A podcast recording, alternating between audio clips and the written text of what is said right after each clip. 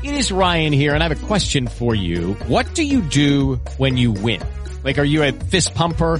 A woohooer, a hand clapper, a high fiver. I kind of like the high five, but if you want to hone in on those winning moves, check out Chumba Casino. At ChumbaCasino.com, choose from hundreds of social casino style games for your chance to redeem serious cash prizes. There are new game releases weekly, plus free daily bonuses. So don't wait. Start having the most fun ever at ChumbaCasino.com. No purchase necessary. Group. Void were prohibited by law. See terms and conditions. 18 plus.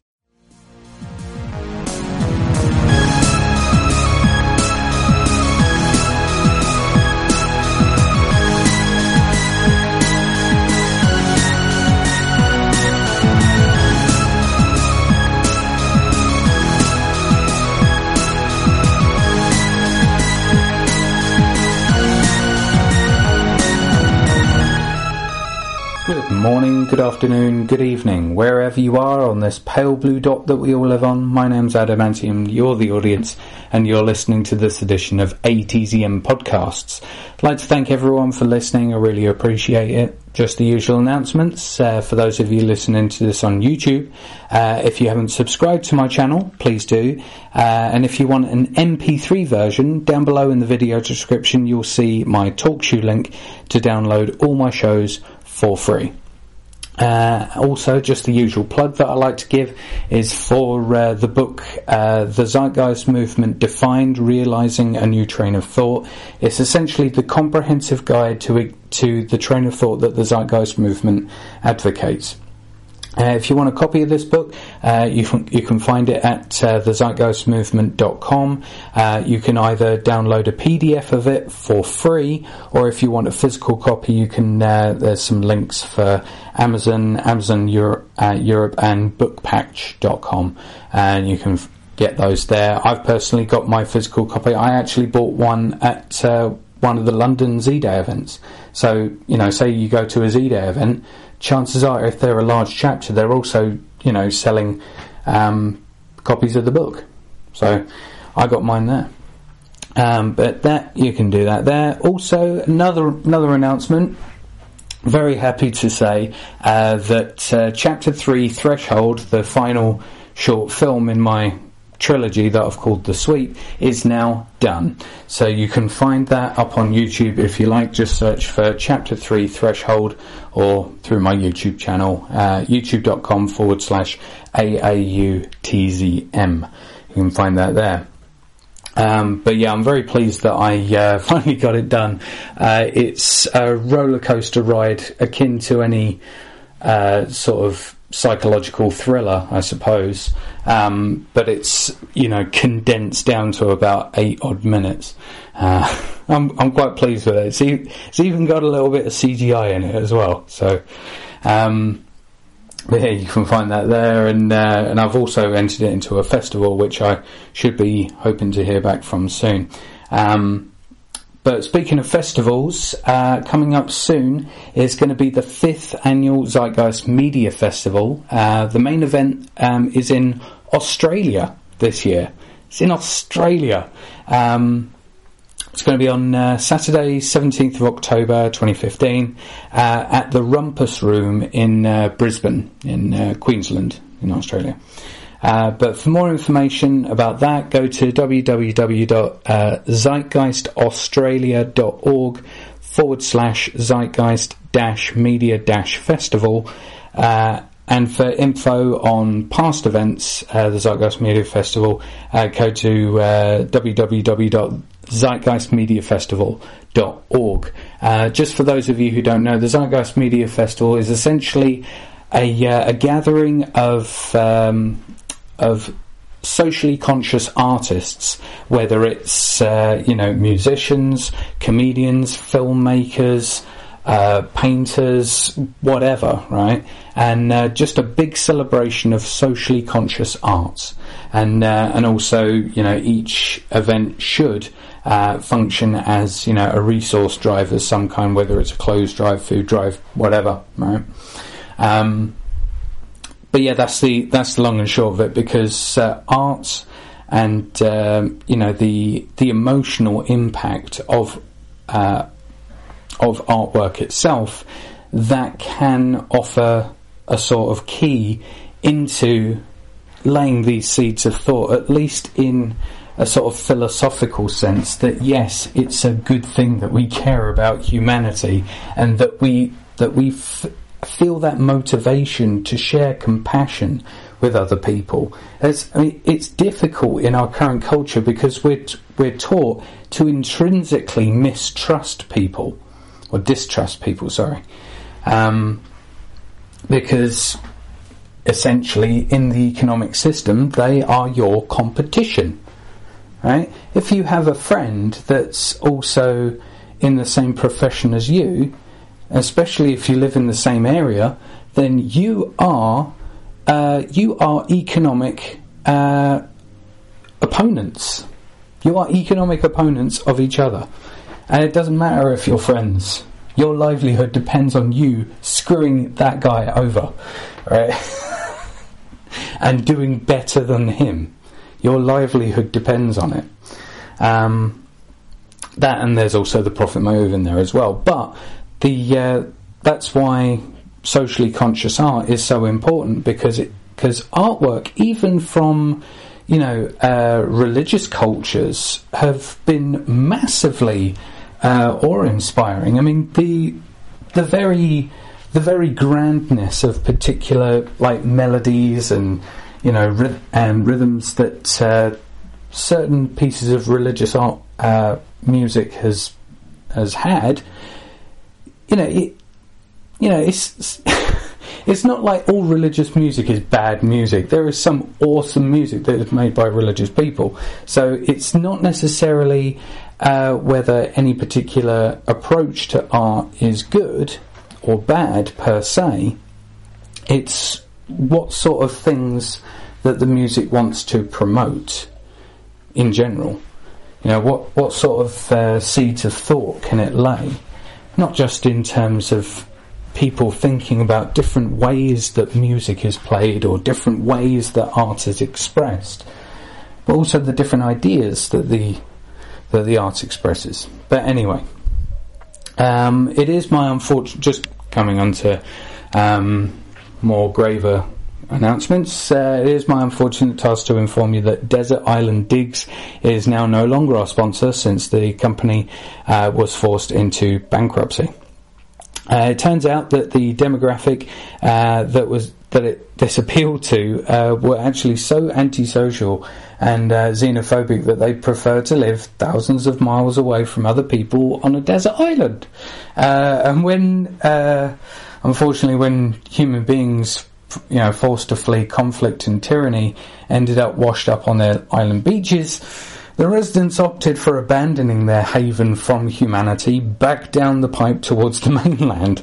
Um, hopefully, these people can learn that they cannot escape the global problems of humanity uh, because they are solved by us working together. Swings and roundabouts, people. Uh, so, this podcast is brought to you by the ActiPack, the uh, custom designed information stall pack. Okay, this is right. This is so interesting. I actually had to ask uh, for this sponsor.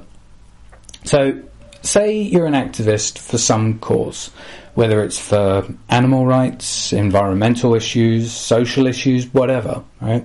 This uh, is a product that makes it easy as hell to be able to get out there and get your message out.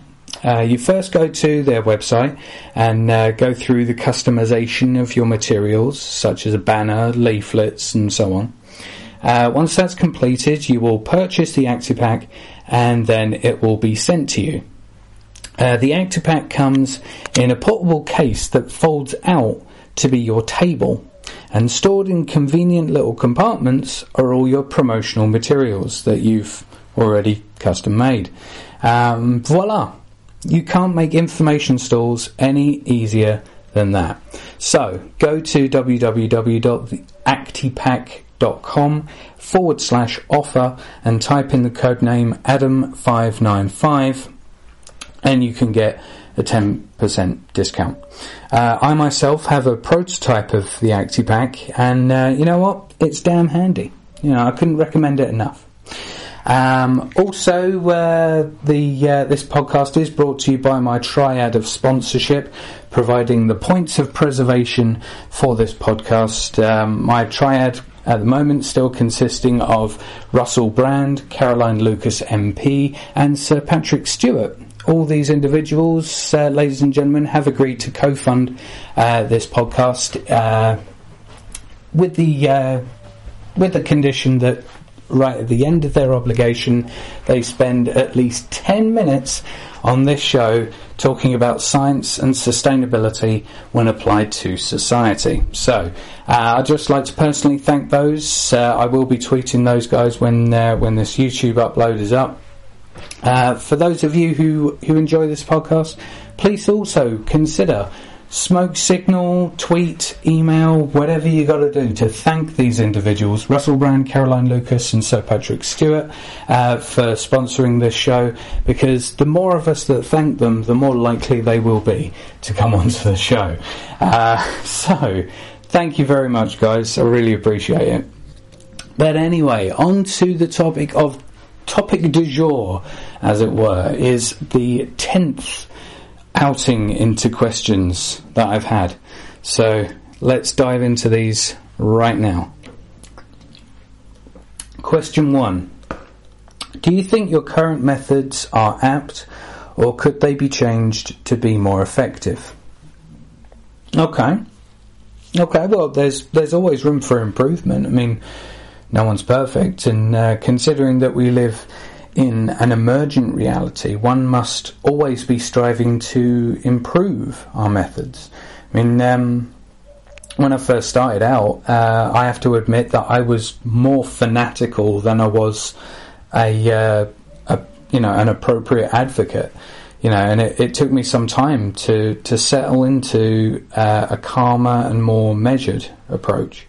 You know.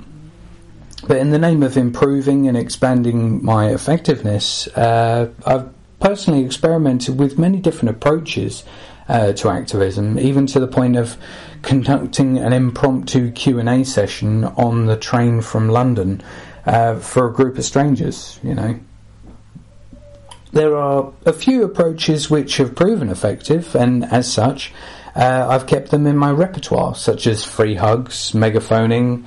Have I always been 100% effective with them? Not always. I have learned a lot of this on the fly, actually. Uh, however, they have proven to be some of my best tools. So as long as they continue to work, I will continue to use them.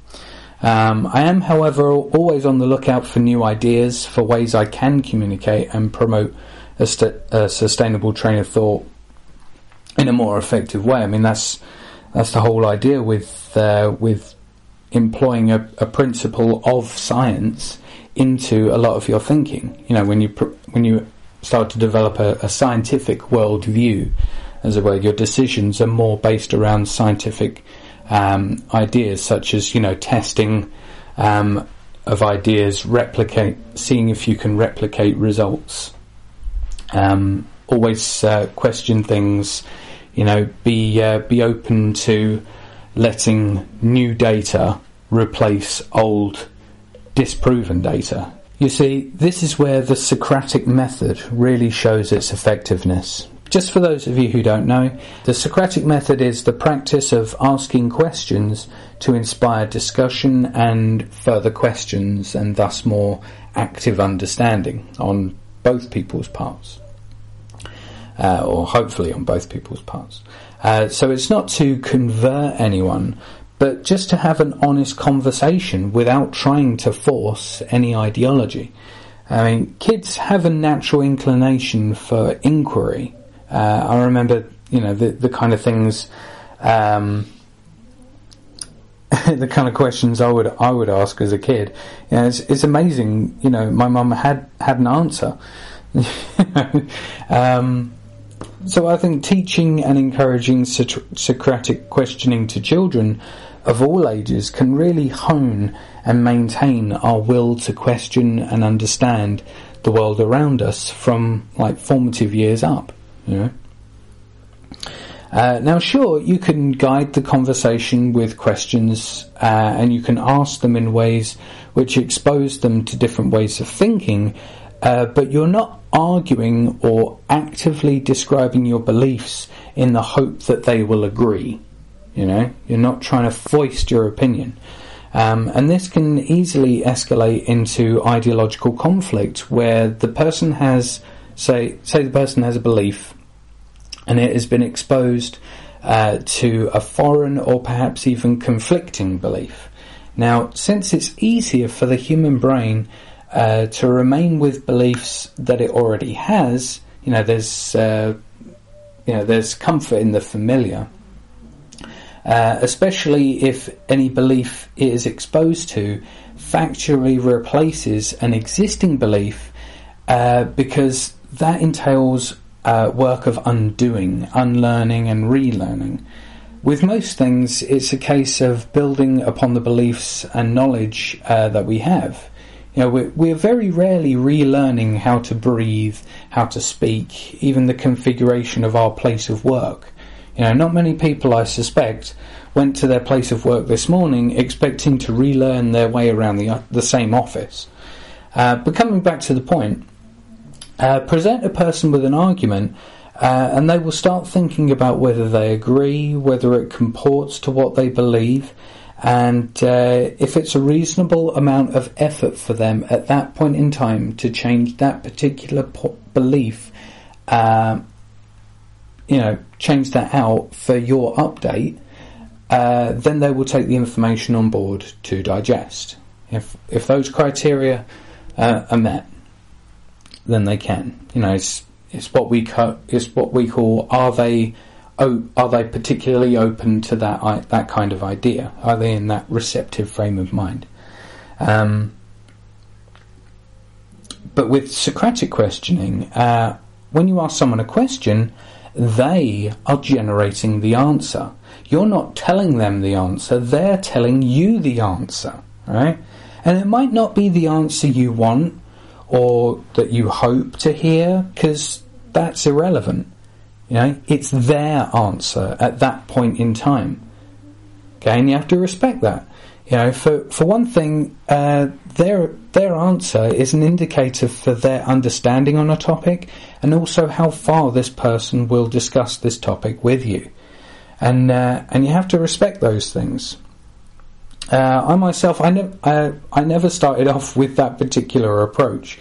You know, I had to learn this in addition to unlearning a lot of unproductive and, uh, and negative thought patterns. Uh, you know, I would, I would, you know, the different thought and also the thought patterns I'd have uh, to express uh, to express into any social situation. Uh, this is why I think self development is critical to effective activism. And I'll tell you what, uh, another tool uh, which I, I try to apply as much as possible is non-violent communication. This um, this means of being aware of human needs and the will to work to meet them in regards to how we communicate with each other. You know, if uh, if we're not acknowledging of the needs of others uh, when communicating with them, how effective are you going to be?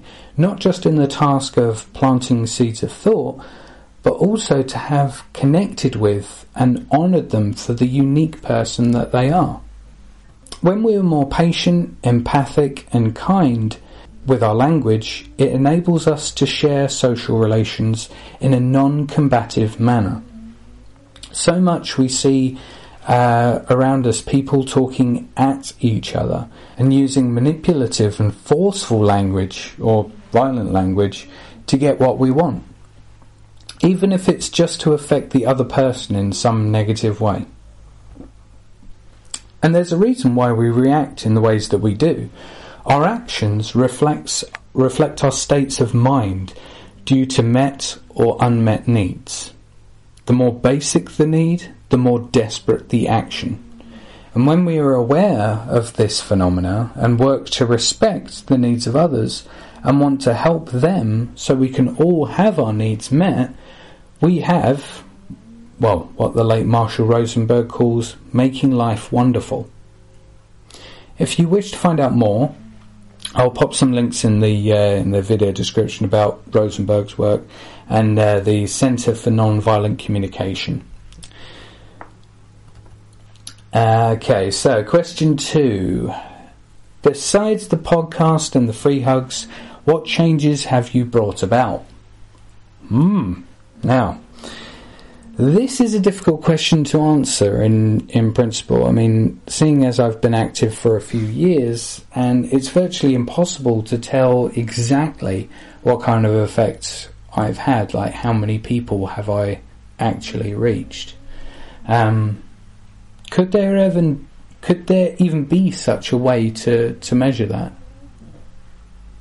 I mean, you'd have to have access to so many databases, but then again, that can't even account for word of mouth. So, how can you measure that? Interesting. Um, but we need to remember that uh, these are ideas that oftentimes need to pass through layers of indoctrination and backwards rationalization intact in order to then be considered. So, with that in mind, uh, you cannot expect to turn anyone around on a dime. Uh, these ideas even sometimes take years for the person to come around to them, and even then, they might still have to struggle with initial stages of, of awareness. You know, there's um, it, th- this is so critical to understand because we're not taught uh, critical thinking. We're not taught how to think. We're taught what to think. Um, and that's why sometimes this can be uh, very difficult because, you know, these uh, unproductive ways of thinking become ingrained like any dominant way of thinking. But, you know, we all have to have to go through that initial painful awareness phase. Some, sometimes it's it's painful, mo- or mo- mostly it's uncomfortable to uh, to go through a change of paradigm. It's um, it can feel alienating. You know, I mean, I've I've spoken with quite a few people who, after a year or so of mulling it over from time to time, uh, they've actually come back to me and either apologised for being reaction uh, reactionary at the time, uh, of me giving them these insights, or merely stated that um, that I had a point, and that they will keep an open mind to these ideas in the in the future. You know, I even have friends now who are now sounding more like me uh, just before I discovered the Zeitgeist movement. It's, it's weird. At which time, uh, I was definitely doing more than my fair share of complaining um, nowadays, I go one better and I talk about solutions as well. Uh, but it's really interesting to see uh, people follow the same kinds of twists and turns on their way towards uh, knowledge as, as, I did. You know, it's it's like any learning process. You'll have certain phases uh, where you concentrate more energy on a particular issue or skill, and you'll also have phases where you switch it up. You know, uh, just because most of us uh, are on differing levels of awareness uh, doesn't mean we can't help each other up, and it doesn't mean that anyone's superior or inferior. Right? I mean, anyone who may be superior to you on a particular subject will be inferior to another person on another subject. Right? So it does not matter. It's irrelevant. Um, as an individual, uh, I know that I haven't changed much of the world.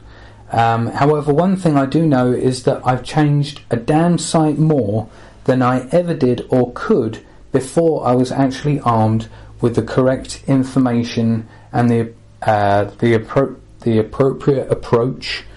Yeah, try saying that five times with teeth in, um, and the right direction to aim for but no, I, it's it's always been on like little things that are that are easy to manage.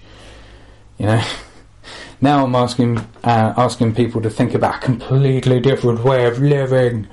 Um, you know, it, it can be. I mean, I've you know I've parodied making it a dramatic thing. I mean, it's it's not always such a dramatic thing because people can always sort of like put it out of their mind or just like change the subject or something whenever they you know people aren't sort of like faced and and backed into a corner with uh, with these kinds of ideas because that's not the approach that we use. Um, and if they do encounter this uh, this train of thought with that kind of approach, then that's very negative for the uh, for the aims of TZM. If uh, if TZM hopes to succeed, we need to be non-violent with our communications. But when you come to uh, the realization that the burden of responsibility uh, for changing the world does not lie on anyone's individual shoulders, but rather on all of us, you will hopefully be less and less discouraged and frustrated when a single activist's efforts don't magically lift us into a better world. You know, when when you place too high of an expectation upon yourself for something that you haven't done as much as other things or and maybe as a result are not as good as in in this area. If you place too high of an expectation on yourself your natural level of skill in that area is relatively low so you're less likely to succeed. And when uh, and when you don't succeed because you have that high expectation you think oh failure i'm a failure but no, the responsibility ultimately lies equally on all of our shoulders. But also on none of our shoulders either at the same time, because we didn't choose to be born into this world, so therefore we didn't. Uh, we had this uh, responsibility foisted upon us. Um, but we are alive, and thus we have the opportunity to affect change. So I can I consider it to be uh, a moral choice to actually start taking at least some right action to create a better world, right? Um, but this is without a doubt uh, the most difficult transition that humanity has had to face yet. So if we fail, then it can be understandable considering what we're up against. But don't let that be excuse uh, don't let that be an excuse to slack off, alright? Uh, we don't exactly have forever. Uh, that's another paradox uh, about activism at, at this point in the future. We must both recognize that we need to create the shift as soon as possible while we still can, but at the same time we have to have the patience and non-pushy demeanor. We have to have that non-violent approach. So to not put someone on edge even before you've promoted this view. See, that idea is so counter to the world we've used to living in uh, that it's sometimes taken as extremely offensive. So, yeah, anyway, question three. Uh, what are your own hopes for the future and how do you hope to achieve them? Okay, I'd say my ultimate goal is uh, to become self sustaining, uh, you know, off the grid, uh, in the sense of um, you know, actually having a self-sustaining dwelling uh, of my own and uh, you know living as self-sufficiently as possible. Uh, but you know, generating my own energy, growing most of my own food, you know, that sort of thing. Uh, the more I can alleviate my own need for the system, the better. And at the same time, doing so acts as an example that it can be done right? I dare say maybe there's a couple of uh, of people on YouTube that have done video series of how they've constructed an earthship, for instance, or some other self-sustaining dwelling. But as for how it can be done, I'm still working on that. You know, uh, it will most likely involve buying a piece of land or something similar, uh, maybe even a piece of woodland. You know, the the paradox of using money to escape money is not lost on me. Okay, that's that's one of the that's, uh, that's a paradox that a lot of uh, a lot of TZM activists do primarily come up against. Uh, in actually in the form of an ad hominem, where people say, "Oh, you want you want us to have a system without money, but you used money to buy that car that you drive. You use money to f- uh, to buy the diesel that goes in its tank." Da, da, da, da, da. But they're just expressing a paradox of uh, of post monetary activism, um, or you know, uh, post post scarcity advocation. I mean, it's uh, it's that kind of that kind of thinking that you know we currently exist in the monetary paradigm, and we have to use the monetary paradigm uh, for the time being while it exists, because using it does. Uh, put us in a better position of being able to get o- get out of the system. Think about it like a rocket that needs to get to space. In order to get out um, out of uh, Earth's atmosphere, it has to get out of Earth's gravity well. So if you think about the gravity well being the uh, the amount of money that it would cost to purchase the necessary resources to get off the grid, that um, and depending on how many people. As for career, um, I'm currently working on that. Uh, I mean, I'd, I'd love to go into teaching. I've been researching into uh, the necessary qualifications uh, that I that I would need to get. But yeah, it's, it's going to be uh, there's there's a lot changing in my life at the moment, so it's uh, it's a matter of you know getting that in order so I can then start really um, pursuing the kind of life that I want. So you know, in a sense, having to uh, get some sort of like you know steady job or career that's paradoxically part of how you outgrow money. You know, I I just uh, I just appreciate that yes, it is a paradox, and uh, and I'm fine with it. You know, because there's nothing. Uh, there's nothing that I myself can person. Uh, you know, I can't just start printing my my own money and just saying, "Here, you, I, I don't, I want, I don't want to use your money. I'm going to buy my groceries with these instead." Right? Can't just do that. So I have to, you know, play the game that that I'm in in as ethical a way as possible. You know, so so much is uh, up for sale and is uh, is tainted when uh, when you have a monetary system, because the more things that can be exploited, the more money can be made, the more industries can be created, more jobs can be made and created.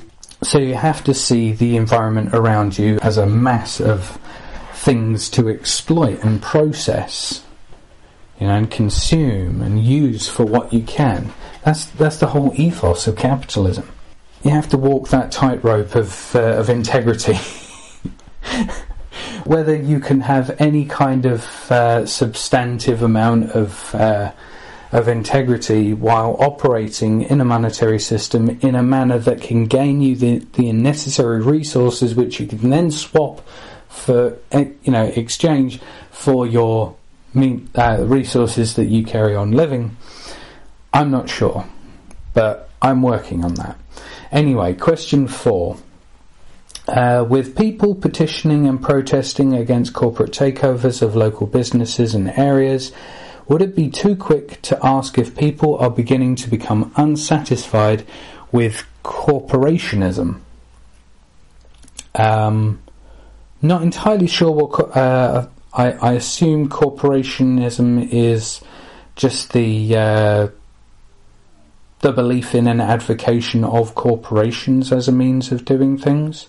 Um, I would, but no, I wouldn't. I wouldn't say it's too quick at all. Uh, the the amount of people uh, vocally unsatisfied with the system are easy enough to hear, uh, and I think you know the dissatisfaction runs even deeper than that. You know that there, there are enough people to create a massive voice of dissatisfaction, um, and especially with uh, things like the internet. Know the amount of uh, so uh, self-claimed social critics on YouTube, amazing. Um, but especially in a country like the UK, where it's almost as though idle complaining is a national pastime.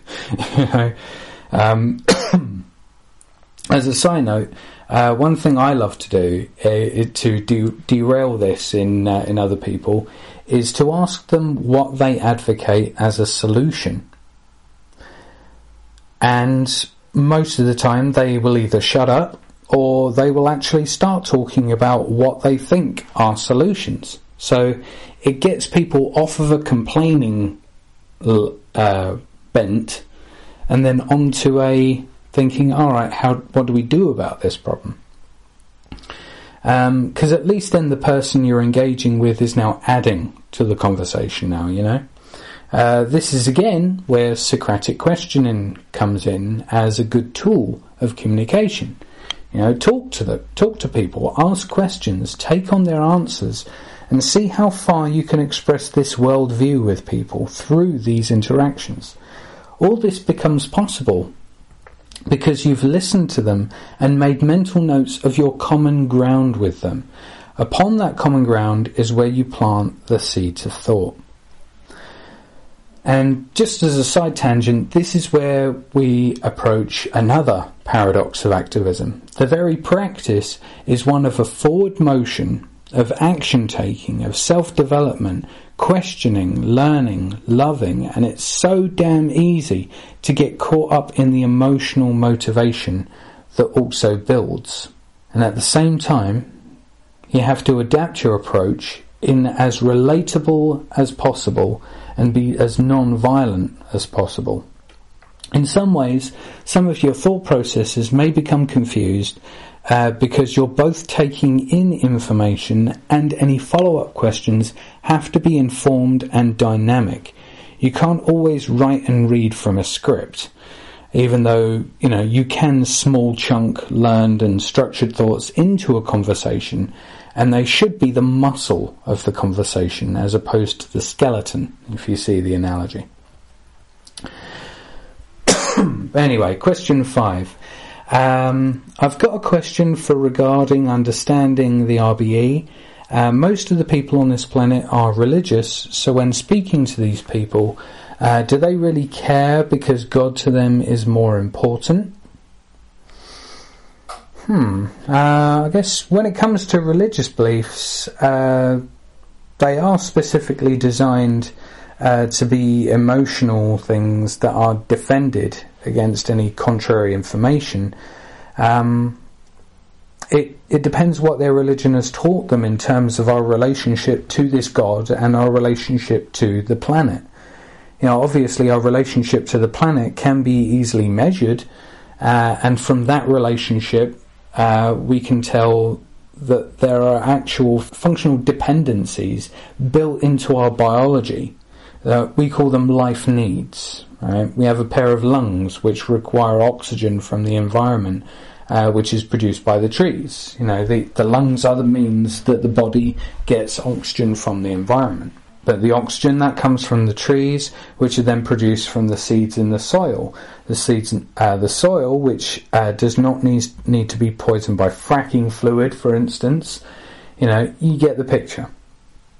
Uh, in terms of Christianity, uh, it depends whether we were given uh, the earth to have dominion over, or whether we take the uh, on earth as it is in heaven idea from the Lord's Prayer which implies that we need to be proper stewards of the earth. I mean, this also bubbles up a more delicious question, which is Do you think that God has a monetary system in heaven? if a God has to take precedence over the very earth we live on and, requ- uh, and require for our very survival, then such a deity is unworthy of the worship that it demands. Anyway, question six. If someone told you that science is based on faith, faith uh, meaning you believe in science, what would be your response to that person? In a nutshell, uh, I think Tim Minchin's quote from his poem Storm sums it up pretty well when he said that science adjusts its views based on what's observed. Faith is the denial of observation so that belief can be preserved. On a certain level, this this claim that science is based on faith or requires it is an attempt at leveling the playing field. You know, the reason could be because they recognise their way of thinking has less explanatory power than yours, uh, in which case they will be trying to make your way of thinking just as flimsy as theirs, uh, and thus, you know, we're all being equally stupid. Or it could just be because your frame of reference is so foreign to them that they would feel better as long as you were looking at it from the same way they are. Uh, this is what some apologists, uh, particularly Christian and Muslim, have done. Uh, that they uh, say that you've taken uh, the holy book, uh, say sorry, that you have to take the holy book on its own word and from a perspective of wanting to believe anyway, and it will make sense to you. Well, of course, if you approach a particular claim with a will to believe it, any flaws in its premises are more likely to be filtered out of your perception. It's, uh, it's known in self development as a selective focus, right? Uh, or as critical thinkers will call it, confirmation bias. Right? Now, obviously, this is perfectly understandable. We humans have learned through trial and error, and it's just an unreasonable expectation on the brain to constantly be re-evaluating and switching out beliefs you know, we have to have some firm, reliable understandings about the universe in order to navigate it with any confidence.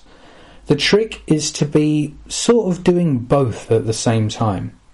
This is another paradox of activism, especially if it entails the advocation of a scientific worldview. On one hand, you have to uh, remain open to having your current beliefs updated, but whenever we uh, whenever we can reaffirm what has proven to be demonstrably true uh, at any point, we have to take that under advisement as well because that has been demonstrated.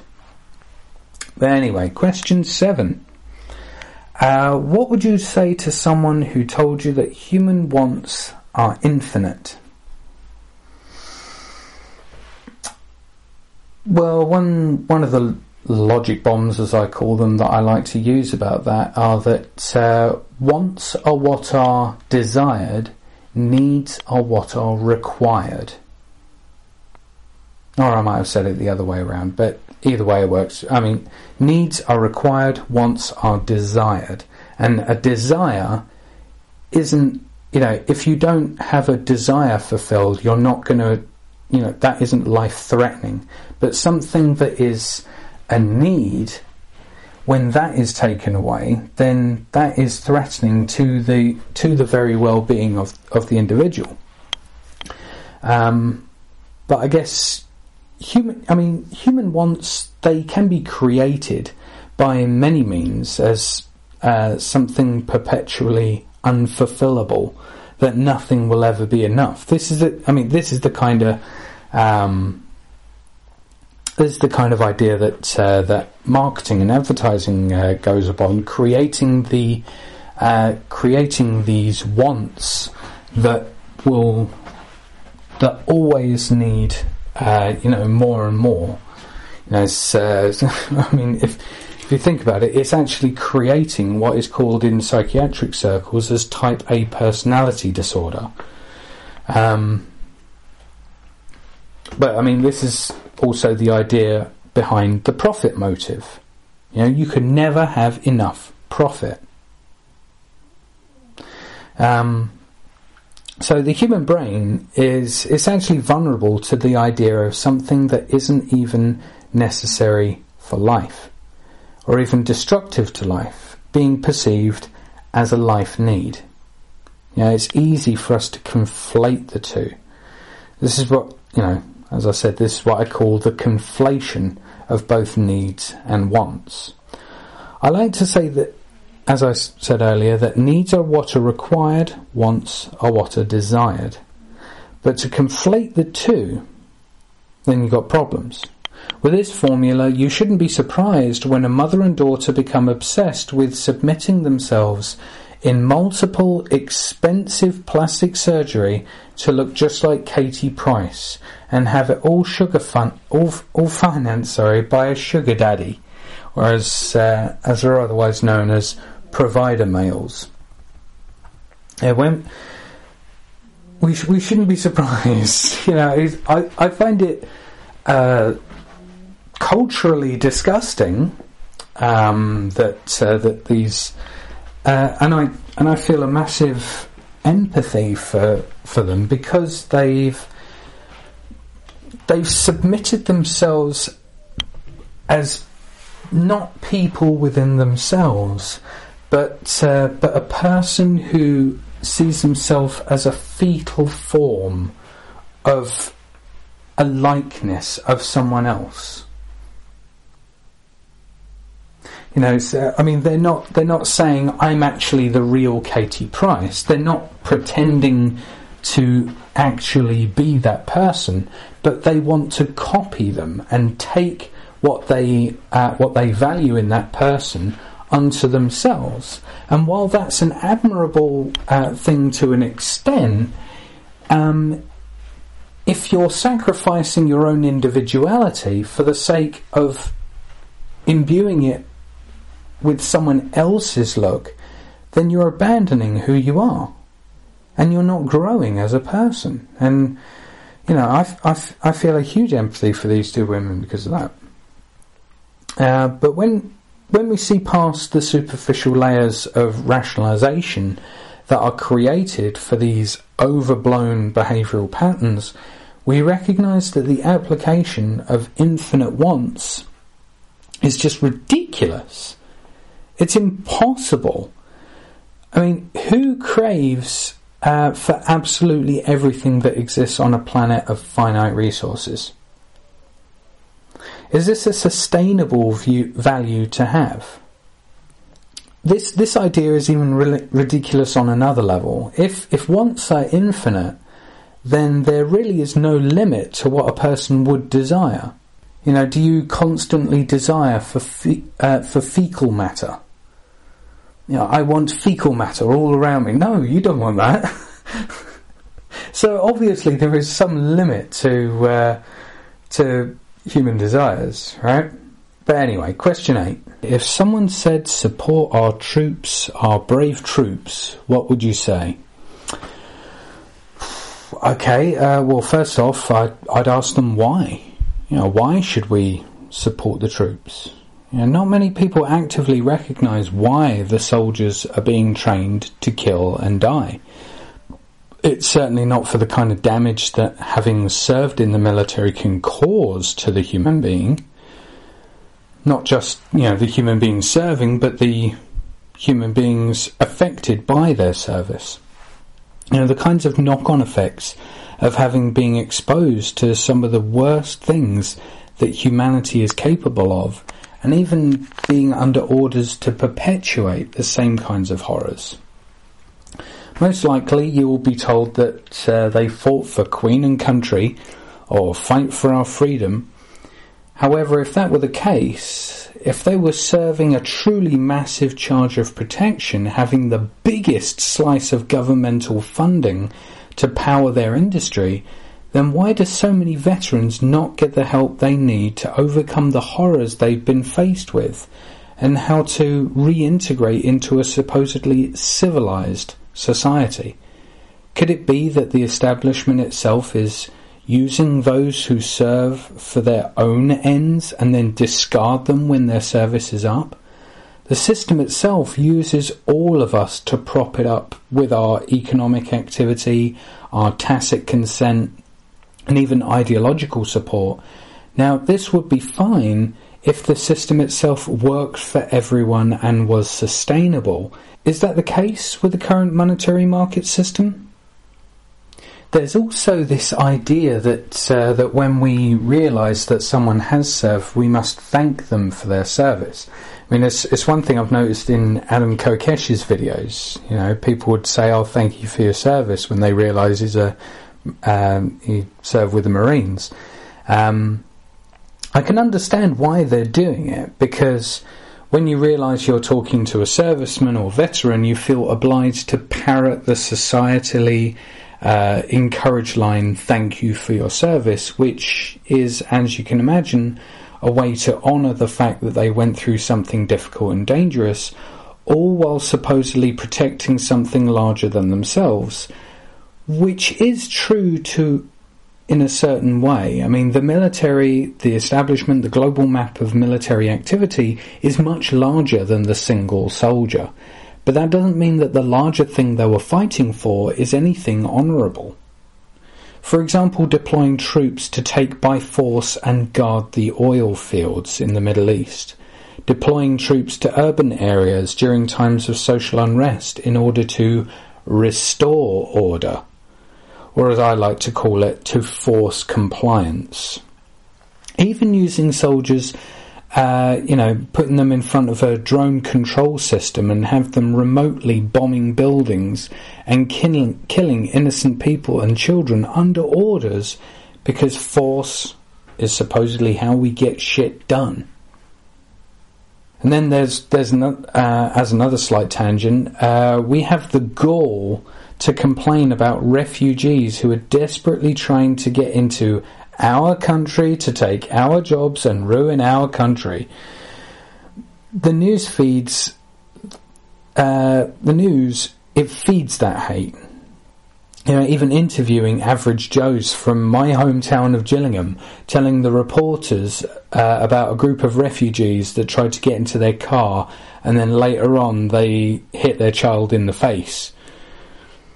You know, th- this is, of course, to fuel the indignant xenophobic view uh, that if you have problems so bad that you have to flee your entire life, then you better take it somewhere else because we don't want any of it.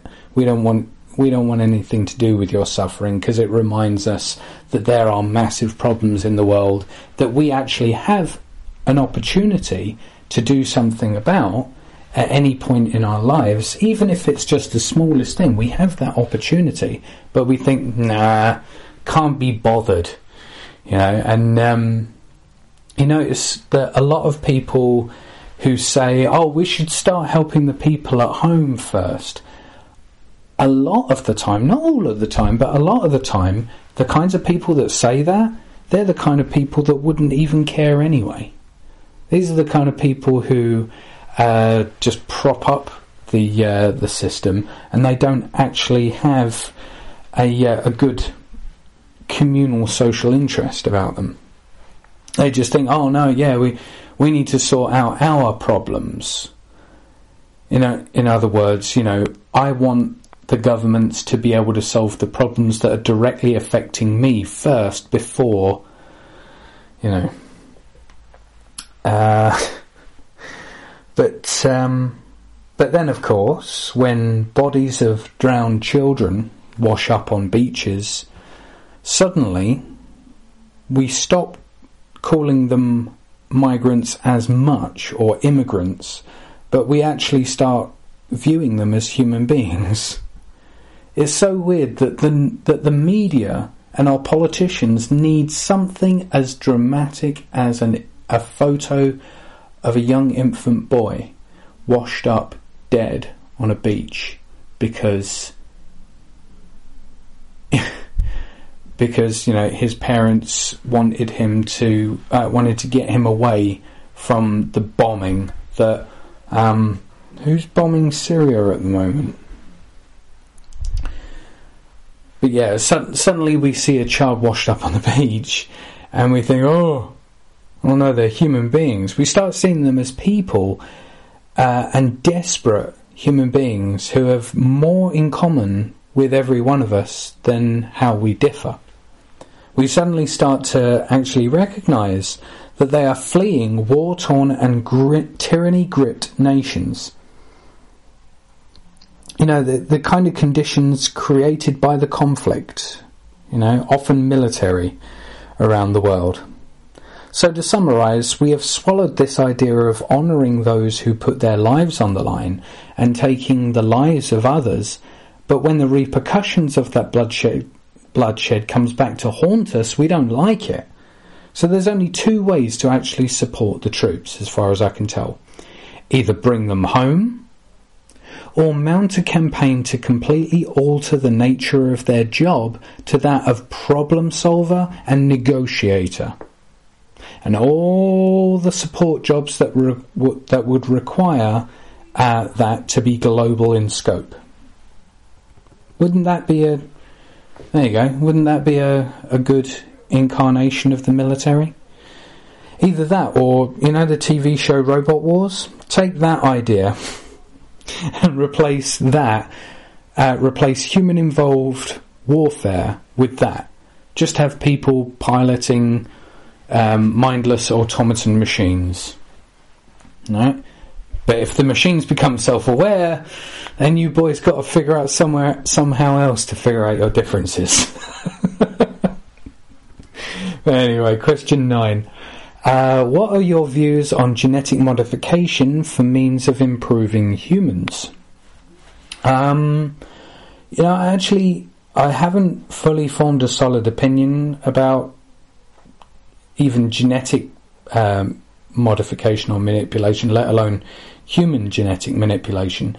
Um, I recognise that it's an exciting possibility, uh, and it can make things very, very interesting. Uh, however, there are inherent dangers with doing that sort of thing, especially at first within a monetary system, because the kinds of modifications that are advantageous to any particular profit making venture are the ones going, that are going to be applied. And that's not necessarily anything that has a, a, a, uh, a pro human approach. Because profit itself is not pro human, it's anti human. Um, but uh, but in terms of vanity, uh, that that's a major pitfall of using this with our current values. You know, and on top of that, uh, the fact that money itself uh, would make this into the biggest catalyst for creating an elite group of, in effect, superhumans, while all those who can't afford it will become physically uh, a physically inferior underclass. Um, some even think even a subspecies of human eventually. Um, this is very dangerous, and it's a good thing that you know right now it is actually illegal because if it were legalized before we outgrew the need for money, then essentially it would become a eugenics wet dream. Uh, so, does vanity serve a beneficial role in human thinking? And would genetic manipulation be the perfect thing to make that spin out of control? I mean, I've seen no evidence that a human society is better off if they value vanity because I think a human's value comes from the kind of person they are and the greatness they strive to achieve and become. You know, when we when we seek self-improvement over self-adulation, when we seek social interest over self-interest, when we do these things, not only do we make the world a better place, but we're even able to do that because we've worked towards and adopted a position of higher value as a member of society and as a person. When humans embrace the goodness and potential goodness, uh, then it makes vanity completely pointless.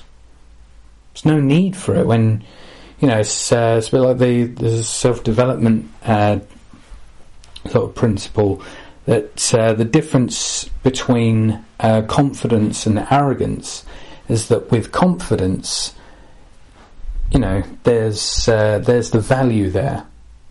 With arrogance, there's there's no value. It's a bit like uh, you know a box uh, saying having the having the word gold printed on it, and uh, one box has gold on it and it's and it's empty. The other box has gold on it and it's actually got gold in it. Um, but yeah, there's that. Question 10. In an NLRBE, I assume there wouldn't be any armies or any police. So, what would happen if there was a situation where the people needed an army or something? For example, an uprising of some sort to an alien invasion of the planet. Okay, well, largely this depends on what stage of the transition that any of this occurs. Um, you see, the the uh, the shift from here to there is subtle at times and takes place over a large period of time. So it's likely that we will go through certain phases, uh, you know, where different conditions, even different values, are prevalent for a while and then fade away. Very much like what we know today as trends and so forth. There are certain periods of time which exhibit particular cultural characteristics. You know, for instance, if uh, if I were to ask you what, what the difference was between the 60s and the 90s, you're not necessarily going to give the objective answer of 30 years. You're going to describe the culture and events during that time, most likely. It is entirely possible that during the transition to an NLRBE, that there is a phase uh, of different sections of the population running out of food due to breakdown of supply lines, um, the existing supply lines, or even maybe preliminary supply lines that try to um, get put out but don't have enough, you know, either research resource support or or or uh, social support. Uh, and hopefully, if the necessary social and resource resource support is active by then, uh, then people can reach out to those people with help on getting those needs met and ensure they become self sufficient. Uh, while we cr- work to create the kind of system that is accessible by every human being to provide a high and liberated standard of living, those in need are being helped so they can connect with and enjoy the benefits of a system that are also contributing towards the improvement of. Not with money, but with ideas, with usage stats and feedback at the most passive level and uh, and with the most active level being the contribution contribution of time, expertise and positivity. So should we advocate for armies to defend us with force? Or should they be problem solvers to deal with the reason why we are being attacked in the first place?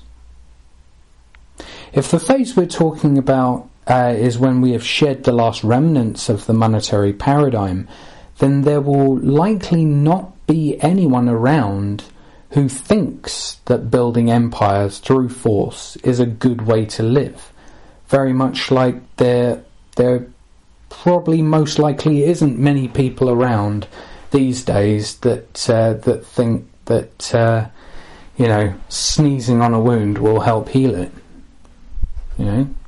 That that was a belief back in the Bronze Age, but it's not a belief now because we know more, and and we've we've grown into better knowledge and applied it. Um, if the context was uh, before we fully transition, uh, then a single commune without any kind of technological form of defense uh, would be overrun, uh, like a stronghold in the middle of a zombie outbreak. You know, it would just be overrun. This is why off-grid communities need to be networking on a larger scale level.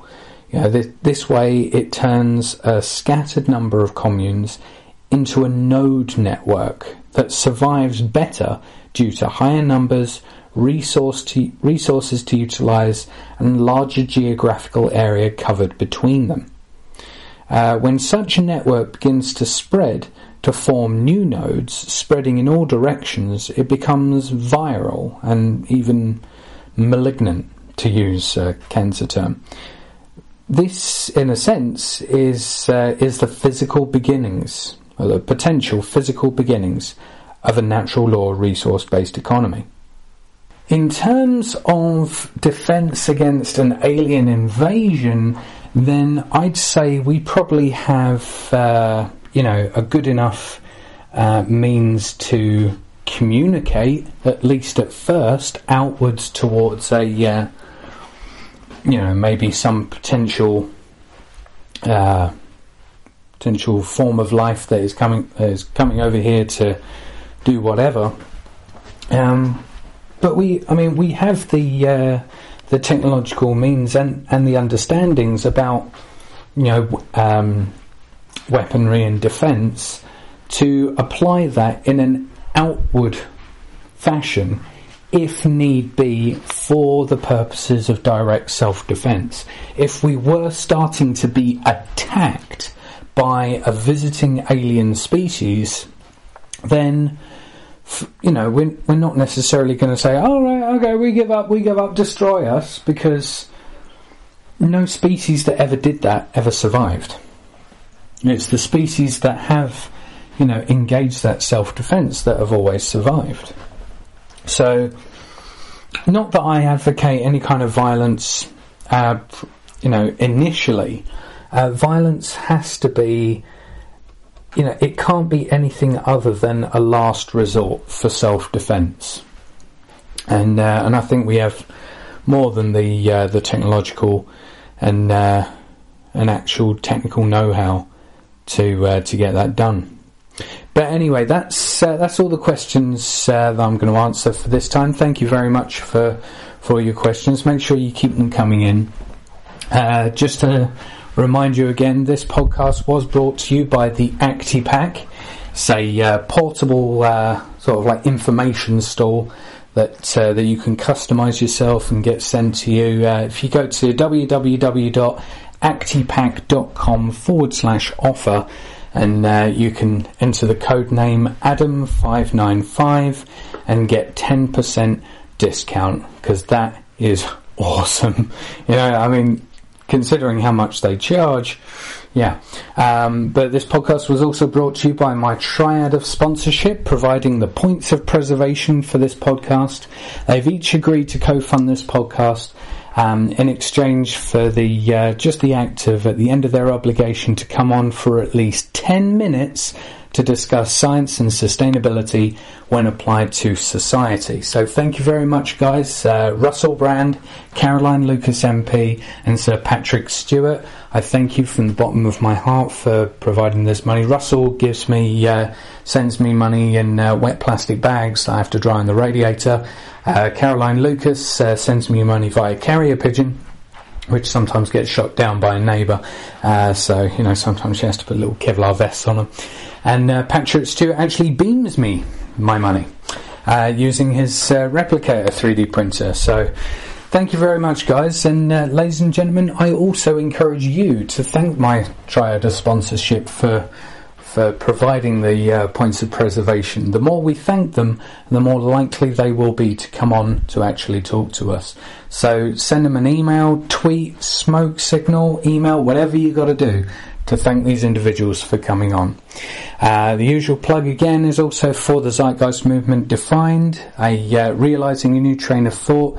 If you go to www.thezeitgeistmovement.com forward slash orientation, you can uh, order a copy f- uh, for relatively uh, small price.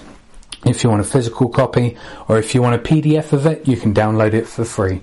But that's me. Thank you very much, ladies and gentlemen. Uh, thank you for your questions, and I hope you all have a wonderful life. Take care.